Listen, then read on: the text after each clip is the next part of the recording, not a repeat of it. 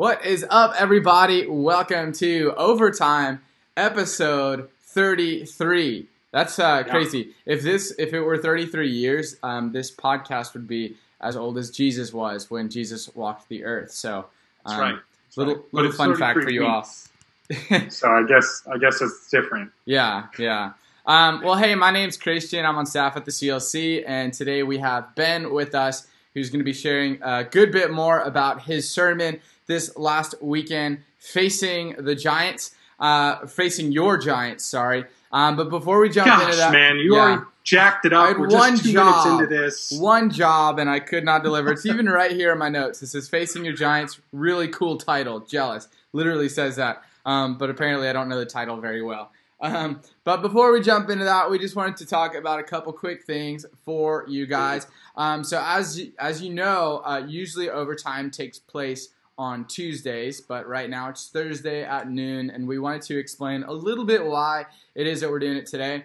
Um, as you all probably know, there's been a lot happening in our nation lately, and uh, we as a church kind of felt um, felt that it was important for us to lean into Christ's invitation to mourn with those who mourn and to speak out against evil when it's witnessed, right? And so on Tuesday, it was Blackout Tuesday, um, where a lot of people, companies, artists um, just went silent on social media to stand in solidarity with uh, those who are mourning. And so we kind of made uh, the call that morning to postpone uh, overtime to today. And so that's why we didn't do it on Tuesday. Um, but we do invite you. Uh, Pastor Josh got on uh, Tuesday night and then last night, Wednesday night, to share a bit about our church's uh, stance and a good approach, perhaps, to respond to um, what's been happening in our nation. So, with that, I invite you guys to check out our Facebook page. You can visit uh, facebook.com slash clcfamily.church to see those videos uh, that Pastor Josh shared, some thoughts regarding all that's been happening. And they were really, really good. So I really invite you to go check those out. And uh, in addition, kind of shifting gears a little bit, uh, Josh also kind of uh, laid out a plan and a vision that we have as a church to begin moving into this phase where we get to see each other in person. So it won't have to happen over this computer screen. Well, I mean, it'll still happen on the computer screen. We'll still have our pre recorded services, and Ben and I and whoever's on overtime will still be coming to you via a computer. But uh, on 10:30 on Sunday, we have a drive-in service. So uh, we'd love for you guys to join us for that. We're still maintaining social distancing and doing all of that stuff. Um, but to learn more, we uh, shared some pretty uh, in, we, a lot of details regarding this because there's so many moving parts. You can visit the church website to learn more. Just go to clcfamily.church slash drive-in service, all one word, and all of the details are there for you. And if you have any, any questions, Yeah. you can email us at info at clcfamily. But I think that's all I have to say about that, Ben. Did you have Yeah. anything you wanted to add? I, I feel like I do. I have a ton of thoughts just with everything. Um, yeah, wow, we, what a, a an interesting time that we're in. Not only with COVID nineteen and kind of the reality that we are, but also um, just the the racial divide that's within our nation right now. And, and kind of going back to Tuesday's thoughts, like it, we agree, we wanted to kind of uh, be silent. It felt a little bit strange to just kind of continue on as normal, like nothing happened. Yeah. Um, and just kind of continue on with that when the reality is that our nation, um, I'll say our nation, our entire nation is grieving. And so I, I know that this podcast probably hits people on both sides of an, of an argument, and we're not looking to propel any argument. Mm. But what we are trying to do is just kind of recognize that there's there's an injustice that was done, and we stand in solidarity solidarity with speaking out against that injustice. And and uh, I would I do want to comment to kind of Sunday. On Sunday, while we did the the message, the message was recorded on Friday. So basically, what happens is Friday about midday, I recorded the message. Um, and then what I felt like is that while obviously with George Floyd's death and his passing that happened on Monday, there was time in there. But then what happened is that I feel like that continued to pick up momentum. Not only just that, there's other been, you know, other things that have happened that only continue this this divide of our nation, this kind of pulling apart. So what happened is on Friday we have a lot to share. I had 55 verses that I was planning on Mhm. going through. Had been kind of preparing for that. Monday, Tuesday, Wednesday, and even through Thursday, kind of preparing for that content, as well as the information about the upcoming service. That, that was the first time that we were announcing the drive in service. So there was a lot of content. And then what I felt like on Fridays is I finally had margin to be able to kind of read and honestly watch the video of George Floyd's death and and kind of wrap my mind around it. Man, Friday was a very difficult day. It was it was emotionally um, exhausting because there was a, there was a ton of different emotions and feelings within me. And so as we got to the recording, to be honest, it was it was hard to kind of try and stop or gather my emotions mm-hmm. to be able to say, okay, well, I've got to record this. And then what I feel like happened is that over the weekend, with the protests and um, the um, uh, the demonstrations that happened, things continued to amp up. And so, really, I think if I could go back in time, I'd probably address it even more than what I did on that Friday. Um, but the reality is, is that as as a white man, like I, I hadn't had a chance to talk to uh, my brothers and sisters that are black, and didn't really get a chance to wrap my mind around it because I was focused on studying in the direction that were going now. I hope that doesn't sound like an excuse. That's not what I'm trying to do. But just try and lay some context and some groundwork because I think for some people, as they watched it over the weekend, whether that was on Saturday or on Sunday um, at 9 or 10:45 or maybe even over the weekend, that I would understand if somebody watching that would say, "Well, why did we speak more to it?" And I honestly, I think that that's a valid thought and a valid question. So I feel like I, I in this moment, I'm kind of speaking to that, saying, "Hey, I get it," and I think that just where I was, where I where I finally had the margin to be able to to see kind of what was happening. And I'm not one for social media all that much. Like I will occasionally get on, but on Friday I was able to see and kind of get a feel for where things were at, and actually pay attention to some of the news stories uh, that were there. And it it just it had an impact on me, and then it continued to get bigger. I feel like over the weekend. So I just wanted to say that we this was a decision that we came to, and we feel like that it, there was an injustice. And the only thing that I know to do when I feel powerless, because that's really what I felt on Friday, is that I felt completely powerless, like I don't have any control in this situation. I'm angered because of this situation and heartbroken over this situation, but I don't know what to do. The only thing that I know to do is to bring whatever I'm facing to bring that to God. And so that's what Sunday's attempt was is to just kind of say, God, would you, thinking of Jeremiah 29 11, um, like, would, would you heal our land? Would you hear our prayers and would you heal our land is ultimately the goal. So, yeah, I just wanted to speak to that a little bit and just kind of mention that if you were one of the people that were going, hey, why didn't we speak a little bit more to that? Uh, big part of that is because Friday is when we recorded and just uh, Friday was the first day that I actually could start to wrap my mind around what was going on and see what of what was happening. So I don't know if that was needed, and that was a long explanation, but um, just feel like it is important for us as a church to be able to speak out and understand what's happening within our culture, what's happening within our, our context. So. Anyway, I thought you did a great job of transitioning everything, and then I just brought us back brought to right that. Back. So, yeah. Well, I'll add one yeah. more thing, and I think in addition, like uh, one thing that we've been talking through as the staff is um, really we have a, a role to listen and to learn. And I think we all need to like yeah. lean into that, um, listen to stories of people who are mourning and grieving, and um, yeah, and uh, work through that with them. And I think Christ calls us to that when He says, "Mourn with those who mourn." And so um, we're trying to do our best to work through that. Maybe we won't do it perfectly, um, but we have a gracious God who helps us learn and listen. So hopefully uh, we'll kind of all lean into that over the next few yeah. weeks and months and, as we continue on. And just one last thing that I would say is that it's it's very interesting for me now. Um, I think most of the church knows at this point. I received my wife and I received a foster placement at the beginning of April. Yeah. Um, incredible young lady, love her to get, love her to death, and she is a minority, and so even that brings a new sense of like, uh, how do I have these conversations? Like, how do I talk about race even within my own home? So it's it's it's an interesting place to be at. And I just feel like God is doing God is doing the work within me. I pray that He's doing the work within you. That as we see this, that we have to acknowledge and understand that there's some injustice that's been happening and continues to happen. And and I think that we, especially those that are not minorities, we have to make a stand and be able to say that that's not not okay. And until we start to speak up and, and stand up, then then change may not happen. Yeah, yeah, um, yeah.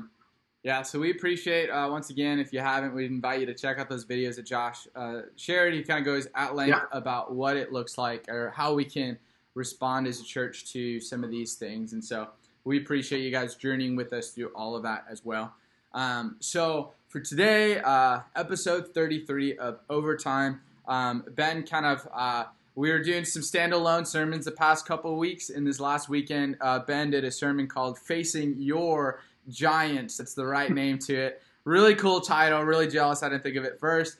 And uh, he shared from 1 Samuel 17 of this story that most of us have probably heard in some capacity or another uh, David and Goliath. Um, and so, Ben, I'll just invite you. Could you give us, uh, for those who are might be listening who maybe haven't heard that story Yeah. or need a refresher, what is the story of David and Goliath about? Uh, if you wouldn't mind sharing that, then we'll kind of dive a bit deeper.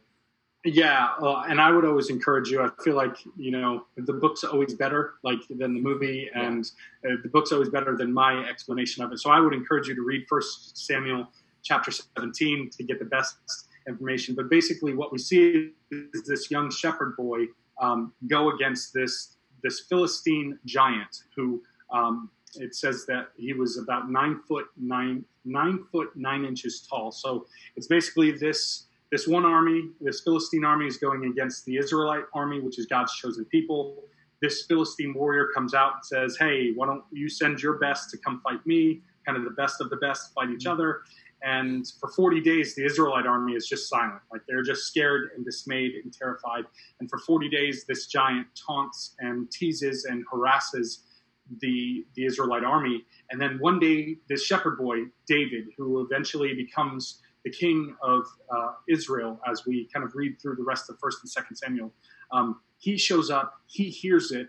He's really got a different perspective. Is probably what my argument would be. Is that while they were the Israelites were afraid and terrified, David hears it and David's offended. He's angry that this Philistine would speak against God's people. He would speak against even God himself by Goliath, defying the armies of God. He was ultimately defying God himself. And so David comes with a different perspective, and ultimately he fights Goliath and he wins. And it's an incredible story that I think that a lot of times we look at as maybe one of the just children's stories. Mhm. Like you've probably heard the story of David and Goliath in Sunday school, or if you didn't go to church, uh, maybe in a sports analogy, right? There's like Goliath who's expected to win, and then there's David, the underdog. Um, but even that, that's that's not an accurate statement. When you look at the story of David and Goliath, David was never an underdog because God was fighting for him, and I should say David was fighting for God. So how is it possible that David would be the underdog? Goliath was actually the underdog in that Yeah. story. But regardless, that that's analogy that's used in sports all the time of the David versus Goliath. Yeah. Speaking of, I actually had that in my notes. Uh, I guess you said, uh, re- referencing the sports metaphor, uh, you said, you know, quote, this is the one that you expect to win, and here's kind of the underdog, end quote. And I had a follow up questions for that, actually. Um, all right, go for it, as, man. as a Patriots fan, are there any specific teams or games or Super Bowls that come to mind for you that exemplified this example pretty well? No, Yeah, I can't okay. think of any. I know the answer you're trying to get Yeah, me to say yeah, is versus, versus the Eagles. Um, And that wraps up actually- this podcast, everybody. but actually, I feel like it was a it was a it was time. I was excited to see the Eagles win, and just I just want to remind you what I told you at that time, Christian. Like Christian wasn't working for the church, but we've had a good relationship over the years, and I, I just remember kind of encouraging you. I think it was through social media, like, oh, hey, just Congrats. I'm glad that you guys won. Congratulations. Yeah. But just remember, stay classy now that you won. So, So you do know an example of it, and that's the Patriots Super Bowl. Anyway, I don't mean to deter us too much there. oh, um, but you do. Yeah, But you do. I think I do a little bit. Um, so yeah, so really kind of, I, I do appreciate what you said though, that you know all along David was never the underdog, um, even Yeah. though outwardly or by people on looking, he appeared to be the underdog. Um, and so uh, you kind of mentioned your first point uh, in the sermon uh, is that Jesus is the true hero of the story. That Yeah. David foreshadows Jesus. That Jesus comes on the cross to defeat the greatest uh, giant. And so this whole kind of story foreshadows this this uh, incredible story that is to come of Christ. Would you mind um, speaking a bit more Yeah, about sure. that in depth? Yeah, so I feel like for me, and this isn't a bad thing, so I don't want to paint it as a negative. But what I tend to do is when I read Bible stories, I tend to read myself into it. Like, Yeah. so specifically for the story of David and Goliath, and I feel like I did this for years until I kind of got to a point where I was going, wait a minute, this is kind of a foreshadowing. And I think uh, even the book Goliath Must Fall by Louis Giglio, it's a book in the small group teaching. I think that was really impactful for me to be able to kind of go, wait a minute, yeah, that's right. Jesus is a foreshadowing of what Christ would done. But we tend to read ourselves into the story. And so many times I would want to read this and be like, I can be like David, right? All I've got to do is is have the courage to to show up against Goliath and the battle will be won. And the truth is, is that David did go against Goliath. Like it was his actions, but it was I believe not from a place of like selfish vain conceit, I can do this, but a place of, of righteous anger, I would call it, is in that he's seeing this giant and then who is this he says uncircumcised Philistine, and that's not talking about his physical attributes. Although circumcision had to do with obviously the, the cutting away of foreskin, like we're not going to get into all that. Sorry, even if that was too much there. like it wasn't about that, but it was about the, the that act set aside and set apart God's people. And so that set them apart from other nations. So when he says this uncircumcised Philistine, he's not just talking about physical attributes. He's saying, who is this person that has nothing to do with God's goodness? that has nothing to do with God's plan, that is outside of the promise that God has made to Abraham, to Isaac, to Jacob, and to all of us. Like, who is he that he should say this? So Yeah. as he comes onto the scene, it's it's a righteous anger that God would be God would be put down, that God would be uh, defiled, or not defiled, but he would de- defy God and the armies of the living God. So Yeah. I think that as David comes on the scene, he's got a different view, a different perspective, and that he is he is going to battle, and it's not about him. It's still about the honor and glory that should be given to God alone. Yeah. So that's why I think that it's it's easy for us to write ourselves into the story. And what I didn't want is that this to be another motivational speech Hmm. or to just for you to feel rallied up and then you can go do everything. A couple weeks ago I talked about Philippians 4:13 it says I can do all things through Christ who strengthens. We talked about it here on overtime. Um, that it, it's one of the most misquoted verses because it's not just about you get to do anything you want to do, but when Paul said that, he was comfortable with whatever God gave him, and he had learned to be content in all things. So therefore, he could do anything like anything that God gave him. Like Yeah. all things were possible. Like nothing was impossible for him with God because he had learned to be content. Yeah. So it's the same here. It's not try harder, work harder, do better, don't do this, don't do that. It's about recognizing that Jesus alone, through what he's done on the cross, has defeated our giants, that he has gone against them. And it's through his victory on the cross. It's about him being the hero of this story. And mind you, every other story, Jesus being the true hero and us walking in the victory that he gives us. Yeah. Because if it was just David versus Goliath, there's no way that David could have done it. But David, with God, he is he's the giant, Yeah. not this man that stands at nine feet nine inches tall. Yeah. Um, thanks for that. And I think there's something about like, you know, we have the spiritual disciplines, and I feel like there's a, a discipline behind recognizing that we can't always uh, defeat our Yeah. giants, that we need um, uh, that we need to kind of find ourselves trusting in God uh, a lot of times to see these things through. And so um, you said uh, you said a few things about that, um, and I'll kind of go through a couple things, and then I have a question at the end. Um, so when we recognize and understand that we can't defeat the giants, we then find our advantage, um, which is a really awesome point. And then you also said, in addition to that, don't be the hero. Allow Jesus to be the hero. Don't try harder or strive harder to conquer your own giants, but lean on Christ. And so you're mentioning that when we recognize that we can't defeat our giants, uh, it is then that we have the advantage, namely that we understand that it is Christ who enables us and empowers us and helps us, uh, or really, namely, defeats those giants on our behalf. And so, um, wanted to kind of put some rubber to the road here, and I know we still have a bit to work through today, um, but pragmatically speaking, um, what does it look like, like in the moment when we are staring down our giant, to then uh, relinquish control, relinquish um, kind of our need to uh, defeat this giant? What uh, can you speak a little more to that? Because I know some people might be thinking of their own giants in their life, right? Yeah. Might be looking at their own uh, their own battles that they are kind of waging war against. What does it look like to allow God to be very much in the center of that and to trust that God is working in the midst of that? Yeah, I think uh, so. The way that I think I worded it, or I would word it, is that there's an advantage to disadvantage. And I guess what I just simply mean by that is what that when you come to the end of like, there's no way that I can do this on my own, then that forces you to go, well, then how do I how do I get through this? How do I go through this? So for me, I would say that grief is one of those things of going, I don't I don't know if I can make make it through this loss or this difficulty on my own. So therefore, what it forces me to do is that it forces me to look outside of myself to find a solution for that. And, and grief, at least for me, and I shared this again at the in the Philippians series. So grief for me is when my wife and I experienced a miscarriage. There was a ton of grief, and I felt like I don't know how to get through this. The only thing I know to do is is go to the Lord. And so there's an advantage to disadvantage because in that moment I'm going, if I if it's just on me and my strength, I can't carry my wife through this. I can't carry myself through this.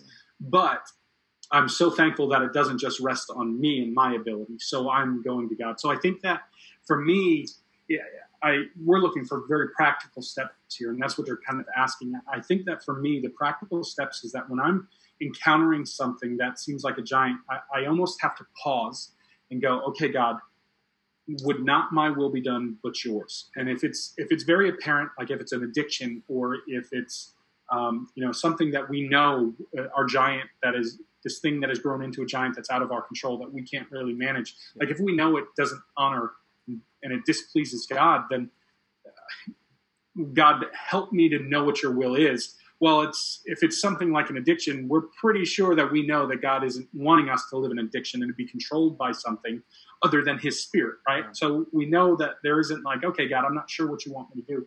But it's in that kind of pausing and going, God, I can't do this on my own. Yeah. I need your strength. I need you to go before me.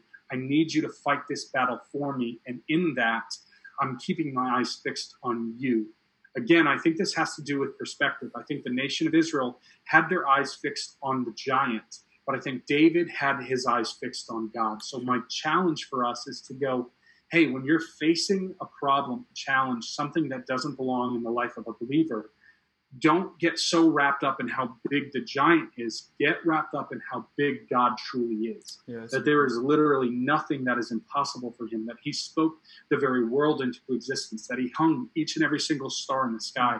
That he maintains life and he gives you know plants the ability to take in carbon dioxide and to produce oxygen like he gives life and life producing abilities to people and to nature and so when you're in a moment where you feel like you can't get through it for me it's it's going okay take my eyes off of the problem and place it on the solution and yeah. so for me there's a conscious effort that has to happen in that like if i just kind of go about like my natural problem solving abilities then I don't pause long enough generally to, to go, oh, wait a minute, I should trust in God. Yeah. But if I can pause, reflect, and go, wait a minute, this is how I should do it, then I feel like then I can actually put my eyes on Christ instead of the problem. Yeah, that's good. Um, I really appreciate what you said about perspective because I think a lot of this, right, is on perspective. And I thought it was interesting too that you noted that that uh, passage, the author uh, goes into great detail about the size of Goliath, yeah. right? Uh, yeah. even kind of uh, referring to metrics of like this is how yeah. tall he is, this is what he's wearing, right? And I feel like as people, we do the same thing where we look at our giants and we start to describe uh, the uh, the scariness of it, right? Like, oh my gosh, this problem is so big, like didn't expect it to get so out of hand, right? And uh, in in some ways, we almost talk ourselves down as we talk our giants up. Um, yeah. But you're kind of, uh, you know, insinuating that we need to really consider um, the perspective that we are taking, right? Uh, I really loved your point that you said it's not about the height of the giant, but it's about the size of our God. Um, when we kind of face our giants and approach them and uh, seek to uh, kind of rest with them, right? Um, but I wanted to mention uh, one thing that you were kind of saying too. It seems like um, in the context of that time, whoever would have won this fight, you know, would have reflected on their God per se. Um, it seems yeah. like there was a lot uh, riding on this kind of conflict between David and Goliath. Um, are there things that are at stake with our own giants today and how we choose to mm. handle them? Like, you know, if how we choose to go yeah. about handling those? Yeah, I think so. And that even goes to kind of the third point that I, I mentioned over the weekend. And the third point uh, was that giants are defeated for God's fame and glory. I think that ultimately what's at stake is is God's reputation. And, and let me be clear, like if we don't defeat our giants, it's not like okay, God's bad, and therefore like. But I think that there's a testimony and there's a power in the testimony of experiencing God defeat the difficult things in our lives, to defeat the addictions, the problems, the the just giants in general. And again, we didn't spend a ton of time like talking about giants yeah. um, because that wasn't the focus. Like yeah. I didn't want to focus on Goliath and the giants that we have because. I think we can all fill in the blanks of what the giants that we face. We all have one or two or three or six or twelve giants that it feels like we're coming against. So even now, I don't want to talk too much about the giant, but talk about the God that we serve. So I think the same stakes, like so for the Israelites, it was you know the Philistines would have and should have heard the stories about what God had done for the Israelite people, and they'd heard His goodness and His faithfulness, and they'd gone to battle before. So this was not the first battle that they've seen. So God had been victorious in that. So they had heard. So as they're kind of challenging the Israelites, they're challenging God, and that was evident. So God's fame and glory was pretty much at stake. And for 40 days, the Israelites and King Saul specifically did nothing. And so as David shows up again, a holy like anger, righteous anger, he's going, no, no, no. Who is who is this person that has nothing to do with God and the things of God that he would defy our God? And so there's a righteous uh, righteous anger there. And I think yeah. the same is true for us. The reality is is that we can we can live with our giants that we know shouldn't be in our lives. But I think that we don't bring the ultimate glory to God when we walk in defeat. Sure. Versus when we walk in the victory that God has given and overcome those things. Don't get me wrong. I'm not trying to say that it's easy. Like it's yeah. difficult. Like I'm not trying to make it light to go, oh, well, if you have addiction, just choose to not have an addiction. That's not what I'm saying at all. But when we walk in that victory that God has given in addiction or whatever other giant that you face, like as you walk in that, man, there is a testimony that shows and proves how good God truly is. Sure. God is still good even if you walk in defeat. If you choose to walk in defeat, He's still good. However, that's just a, a, so much more powerful testimony of who God is and what He can do when we walk in the victory that He has. Yeah, that's good. Um, I, I uh, as you were kind of sharing a little bit about that, it, um, I was kind of reminded of some other things that you're saying regarding uh, how it is that David uh, kind of approached this situation, how he perceived it.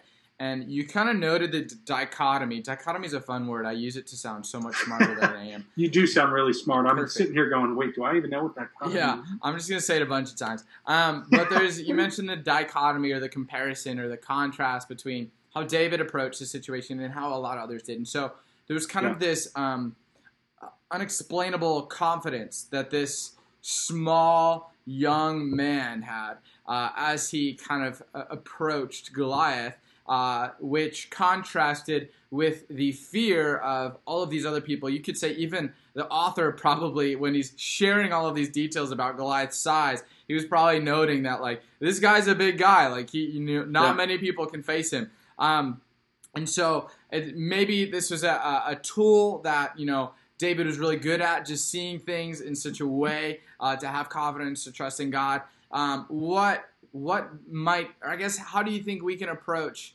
um, this confidence that David has? Um, because I feel like had he not had that confidence, would this uh, you know would this have been the same story? Would the outcome have been the same? What could we do to like David? Um, kind of approach our giants with such profound confidence as opposed to fear. Yeah. And I know you spoke a little bit about fear and confidence too. I'd like if you want to speak um, more about that, I invite you to as well. Yeah, so I think this even goes back to what, what I was mentioning. I think that the reason why David had a different approach is because I truly believe that he had encountered and he had experienced God. Like it was in those, uh, what one commentary referred to as the silent years, where we don't see much yeah. about David's growth. Like when we first see him in, in, um, in 1 Samuel uh, chapter 16, it's, it's basically Samuel goes to the, the household of Jesse and God is going to anoint the next king, and so Jesse brings all of his sons and lines them up in front of Samuel, and God tells Samuel, "Nope, nope, nope, nope, nope." Gets all the way down, and then he's like, all of the boys are there supposedly, and Like, Samuel's like, "Okay, uh, it's none of these. Do you have any other sons?" And Jesse's like, "Oh yeah, well, there's David, but he's out in the field." Yeah. Like, I mean, talk about forgotten, like Yeah. feeling rejected. Like your own father doesn't call for you. Like uh, maybe that's reading into it, but like, man, that that seems pretty hurtful. Like your dad doesn't want to call you in. Like, shouldn't that have been the first thing? Like, hey, one of my sons might be the next king. Let's gather all of them. He's like, no, no, no. Here's the kids that you want to pick Here's your king from. Like here, Yeah. here's the king pool, and then there's David. Like just the shepherd. is- yeah. So, but I think it was in that shepherding that that David had experienced God. And what's so beautiful is that we can see the Psalms where David is talking about God's glory and splendor. Like we get an in-depth look at David's life and his his worship. Like even Psalms 119, the longest uh, chapter in the Bible, like is all about David's love for God's word. Like I love the Bible, but I don't know if I could write as much as David does about God's word. Like Way long. man, he he's just got this this passion and desire to and and uh, to experience God's word and, and experience Him. And I think that stems from these early years where he experiences God in all of creation, and he experiences God in. I, I talked about it over the weekend, where he experiences God, the, the majesty and the glory through His voice in thunder and His His glory in just living out in the open and experiencing Him. So I think that for us, like, how do we experience confidence? I think that we experience confidence in Christ by experiencing Him. And I think while David may have saw all of that in his, uh, like in in nature, I think we can see that in nature too. Like there's something about it. Like I remember standing at the Grand Canyon, or not the Grand Canyon, at the um, yeah Niagara Falls, and I'm just standing there and just seeing this beautiful, magnificent thing that man had nothing to do with, right? Like it, it kind of makes you feel small and insignificant in compared to who God is and what He's done. And so I feel like as David is shepherding these sheep in Palestine, like he is seeing God in His glory, and he's seeing Him in nature that declares God's goodness and glory. And in that, that's where his confidence grows. So for us, I would say the same thing. Like we can see it in nature. I think that we can, by experiencing God, we can experience the confidence that He can bring by being in His Word, by spending time in prayer, by communicating with Him and Yeah. communion and fellowship with Him. Then what happens is our confidence grows because again, we're taking our eyes off of the problem.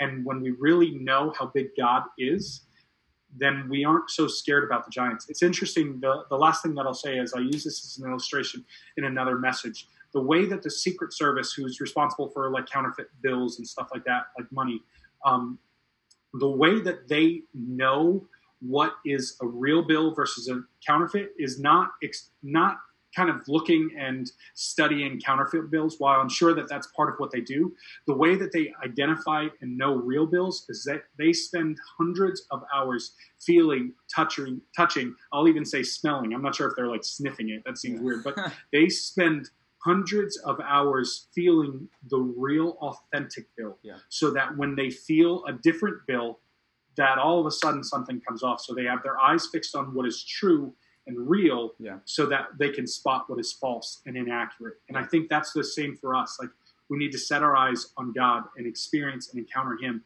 and as we do that it's not the giant's height not the goliath's height disappears because even as in in uh, verse four, like even as Samuel, the author, it's believed that Samuel was the author, if I'm remembering that correctly.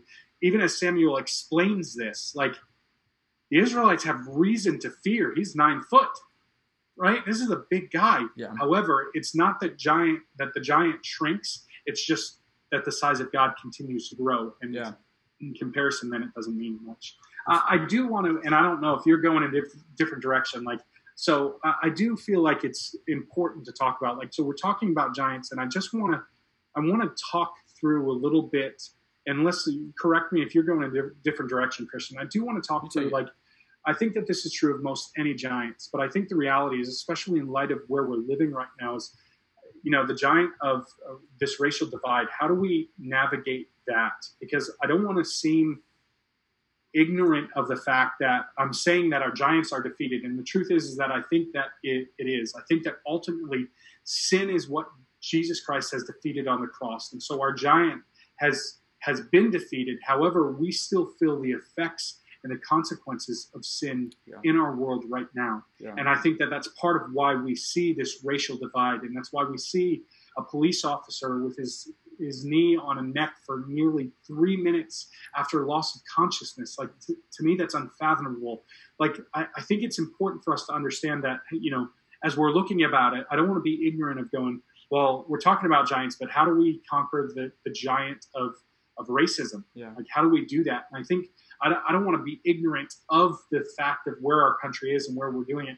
I think that our giant has been defeated, yet we still deal with the consequences of sin, sure. right? Like sin is prevalent within our world. It's something that we will continue to, as believers, will struggle and fight and battle against. It's something that, you know, decisions that have been made and things that have happened, like they continue to happen. So I don't want to be ignorant that if somebody's listening to this in light of everything that's going on within our nation, that they're going, well, how in the world do you say that the giant of racism has been defeated when we're still feeling the effects of racism? And and I just kind of want to acknowledge that that is very difficult because Jesus did defeat that on the cross. However, we still live in the reality that people make decisions and choices and that sin sin is still prevalent. Yeah. And I guess for me what I would point to is there will come a day where that will be healed.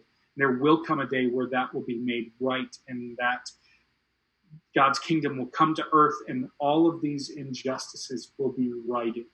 Um, but for now we live in the effects and we feel the effects of sin and the consequences of it yeah. and injustice i guess i was gonna that was actually really good because you kind of prefaced a question that i wrote down that i didn't actually i just thought of um, because sometimes uh, you know how do we wrestle with those moments when and you shared a little bit about this already so you don't have to repeat yourself necessarily but you know how do we wrestle with those times when it seems that our our giants seemingly you know conquer us. And so some stories that I felt, you know, I, I was thinking about in the Bible is like Stephen, the first martyr. Um, doesn't necessarily end very well for him. He's killed for yeah. his faith. And then even Paul, he's jailed for doing ministry. And so these are moments, yeah. even in scripture, um, and I'm sure we all have, you know, instances in our own life where we feel like the giant has walked away victorious. But how do yeah. we um, reconcile those experiences with the truth that, you know, God has redeemed all things and is in the process and will ultimately one day restore everything that is broken, every pain that we have. So, as a people yeah. in the, living in that tension, um, how do we work through that? Because especially today, yeah. man, that's such a hard process to do when we see everything that we're seeing unfold. And so, yeah, yeah, I, you know what he, I what I'm hoping is that my answer doesn't feel like I'm um, I'm patronizing, right? Like that's sure. what I don't feel. But I think uh, I'm just looking. I'm thinking of a couple different examples. Like in this story, I think what David cared more about was God's fame and glory than his own life.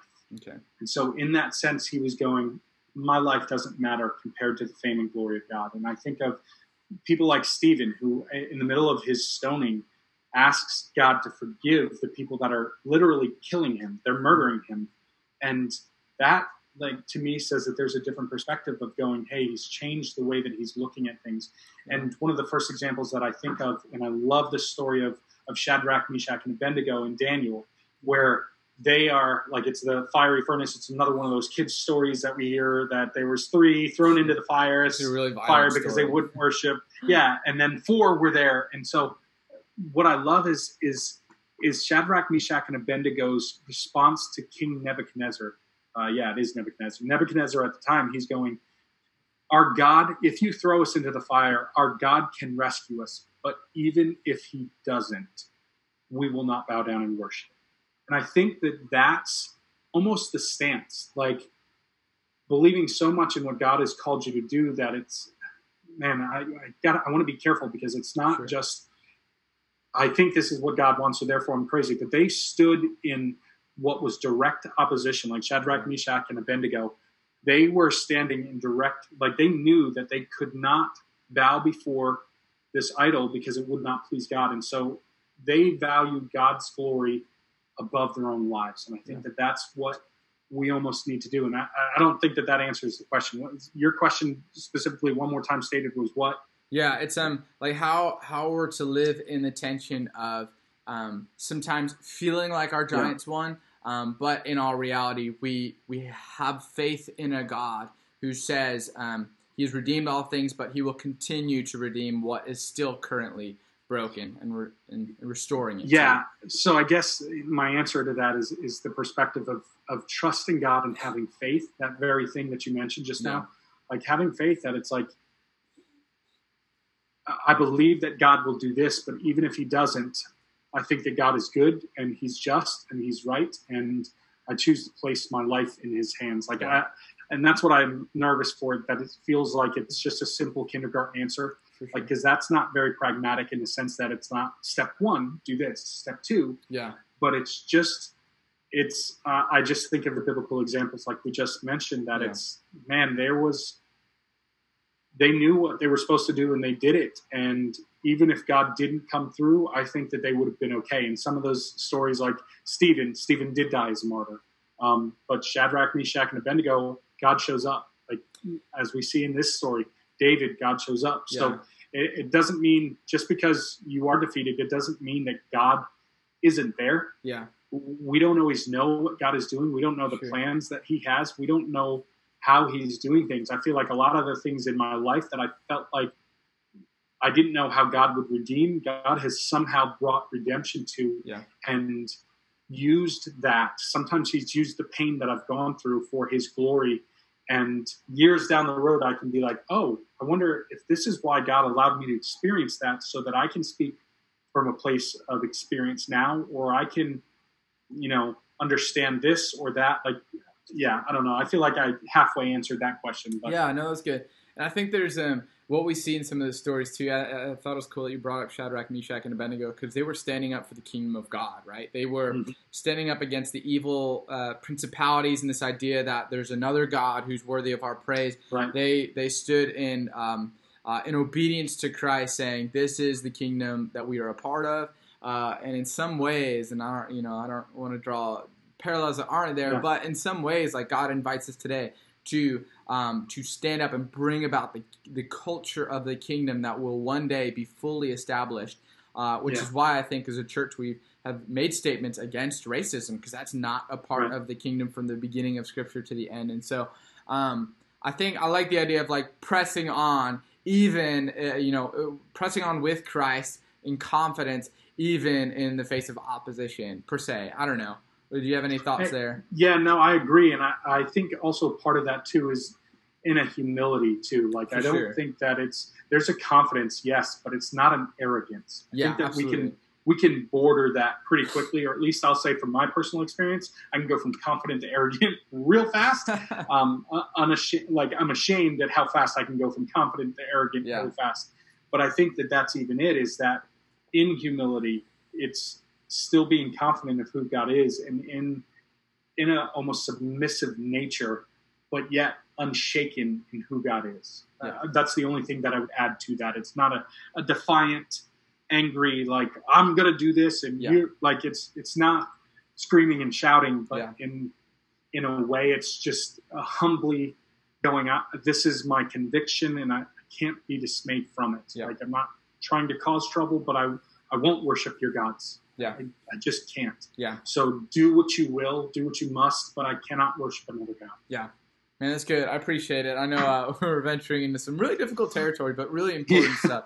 And uh, yeah, I'll just say this too for anybody listening that you have questions, like email us overtime yeah. at clcfamily.church. Like, love to be able to answer them and work through them, even through next week's podcast or probably not now because I don't have my email open because we're doing this over Zoom. But yeah, um, it, yeah, email us if you've got questions, you want a discussion. Like, yeah, let us know. Yeah, appreciate that. Um, then the kind of last question I have is um, kind of jumping back a little bit. I appreciated how you kind of talked about. Um, you made reference to kind of this past that David had that prepared him for this moment. Um, yeah. You know, it wasn't overnight that he uh, had this confidence that he arrived at this point in his life where he knew God and knew what God was doing and trusted God to the point where he could face this giant.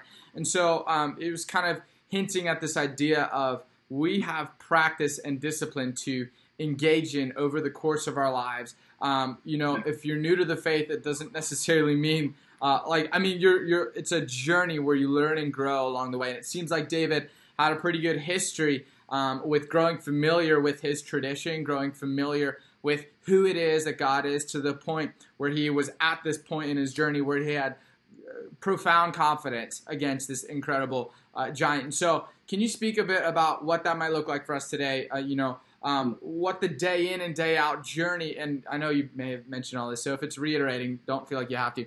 But like, can you speak more about you know it's it's not something that'll happen overnight, right? Uh, yeah. What does that look like? Yeah, absolutely. I, I feel like I, I, can pick up what you're putting down. Like, cool. I, cool. Think the reality is that, especially as uh, in the world that we live in, I, I want to say that we want to we want to microwave faith Mm. As in, you put it in, you hit the button, hit start, in 30 seconds, it's hot, ready, and you're good to go. Ready to go. and and we tend to glamorize, like we want to think of David as just this silly little shepherd boy that knew nothing and did nothing and didn't encounter or experience anything.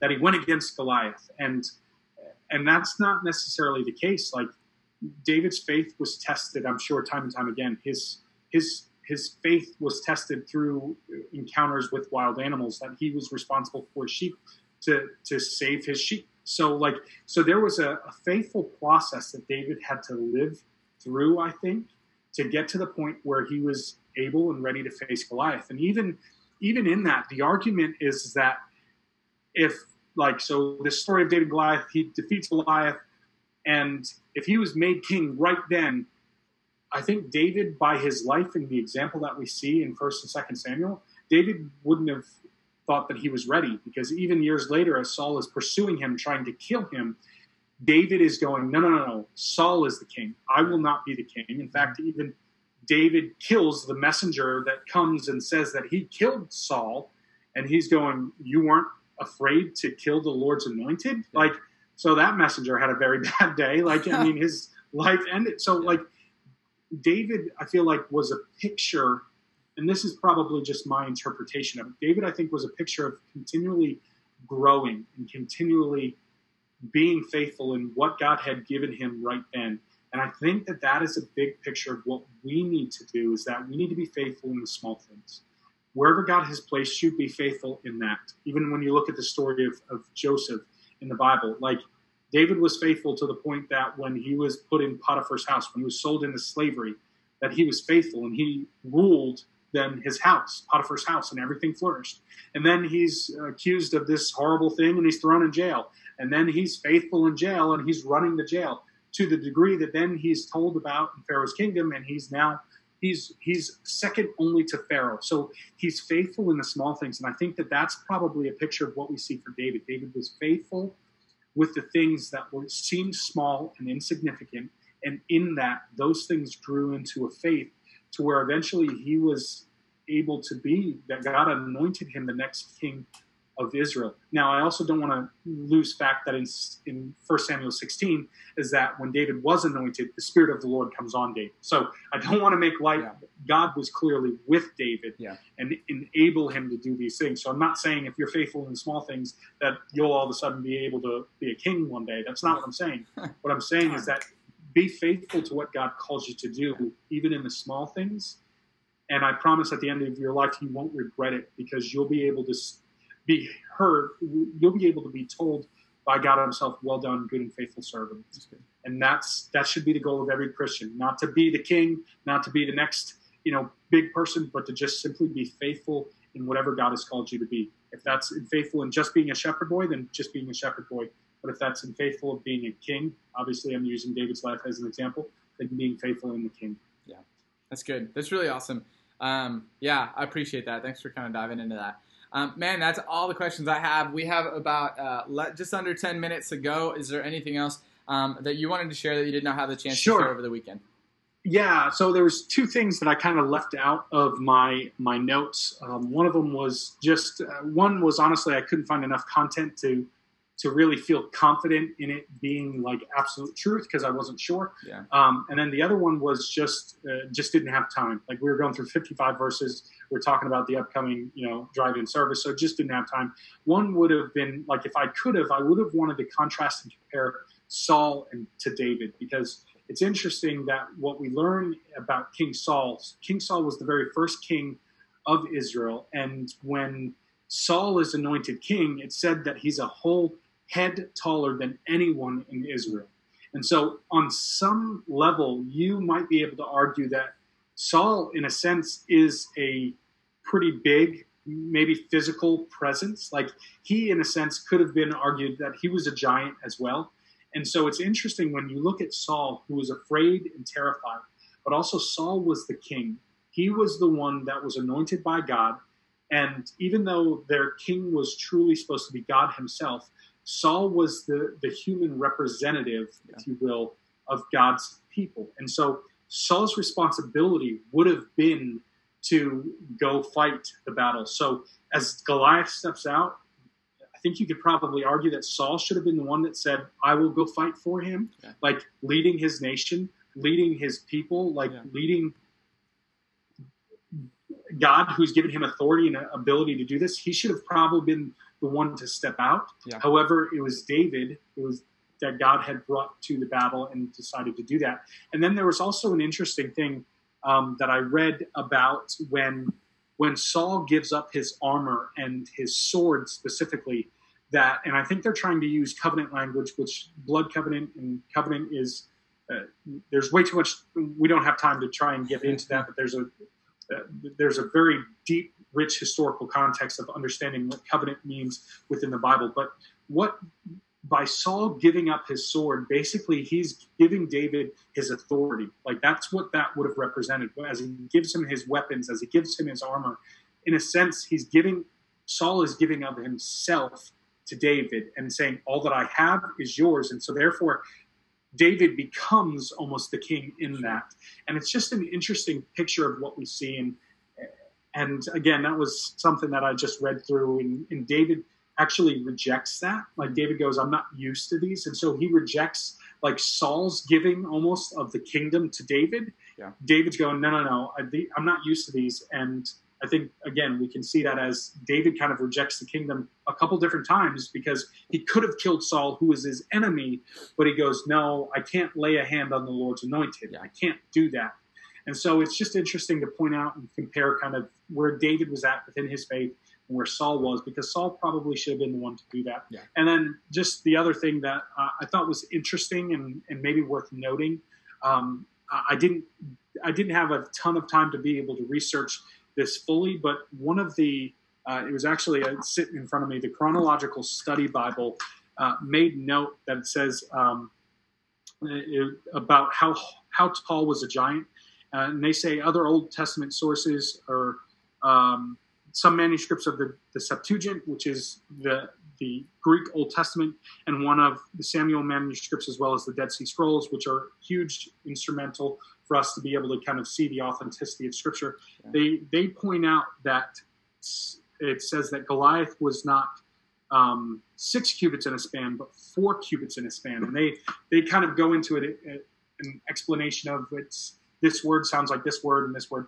and I don't know if that's true or not, but I just thought it was interesting that it's possible that they, Goliath could have been six foot nine. Yeah. But archaeologists apparently have found, at least according to this this study Bible, have found that the average height of people was about five foot. So. Even at six nine, Goliath was still a giant, and he still was a warrior. That's what yeah. Psalm seventeen four says. A champion named Goliath. Like champion means he's undefeated. Yeah. Like this man is a fighting lad. Like don't find him in a back Don't alley it'll be bad for you. Yeah. yeah. So so I did think that that was interesting. More of a, a fact that I thought I could pass along. Um, I, I, don't think it takes away from the big picture whether yeah. Goliath was nine foot nine or if he was six foot nine. Yeah. He was still a giant and he was still a force to be reckoned yeah. with. Like he was still something that the author and everybody viewing him would see him as a visual and a vocal terror and they had right reason to be afraid. And so uh, those were two things that I just kind of I didn't really work into the content. Yeah. just thought maybe if I had time, I'd bring it up, and that leads us to now. Yeah. Well, hey, thanks uh, for sharing that, and uh, I guess Yeah. we're gonna wrap up because the stream actually ends uh, just uh, in a couple minutes, and so Yeah. um, we want to thank you guys for coming out and journeying with us. I kind of see discipleship as just this continuous journey where we wrestle with things together, uh, and so we appreciate you joining us to continue in that conversation. Once again, if you have any questions just about um, just about anything, if it's specific, my doorbell just rang. Um, uh, just about that never happens. Uh, if you have any questions Christian about really, anything, he's just got to go get his package. That's Yeah, all that right. he needs right Yeah, now. so Like, I'm he's- we got something from Amazon. It's Yeah. toilet paper, and it's finally here. Actually, Amazon's been like a, a bright joy in this whole quarantine. Someone's here, so. Um, but if you guys have any questions or anything, please don't hesitate to email us at info at clcfamily.church. And want to remind you guys once again, this Sunday, first time in like 12 weeks that we get to see some faces in person. So I invite you to go Yeah. to www.clcfamily.church slash drive-in service to find all of the details about that. We still want to maintain Yeah. some social distancing, so we have a lot of details about how we expect to do that. So go check that out, and uh, hopefully we'll see you this weekend. But in the meantime, we love you guys, and uh, yeah, Yeah. we'll Hope see that you were truly blessed by being a part of this conversation, and Yeah. and just continued prayers for you and your family. We love you guys, and we miss y'all. Yeah, we will. Uh, we'll see you soon. Bye.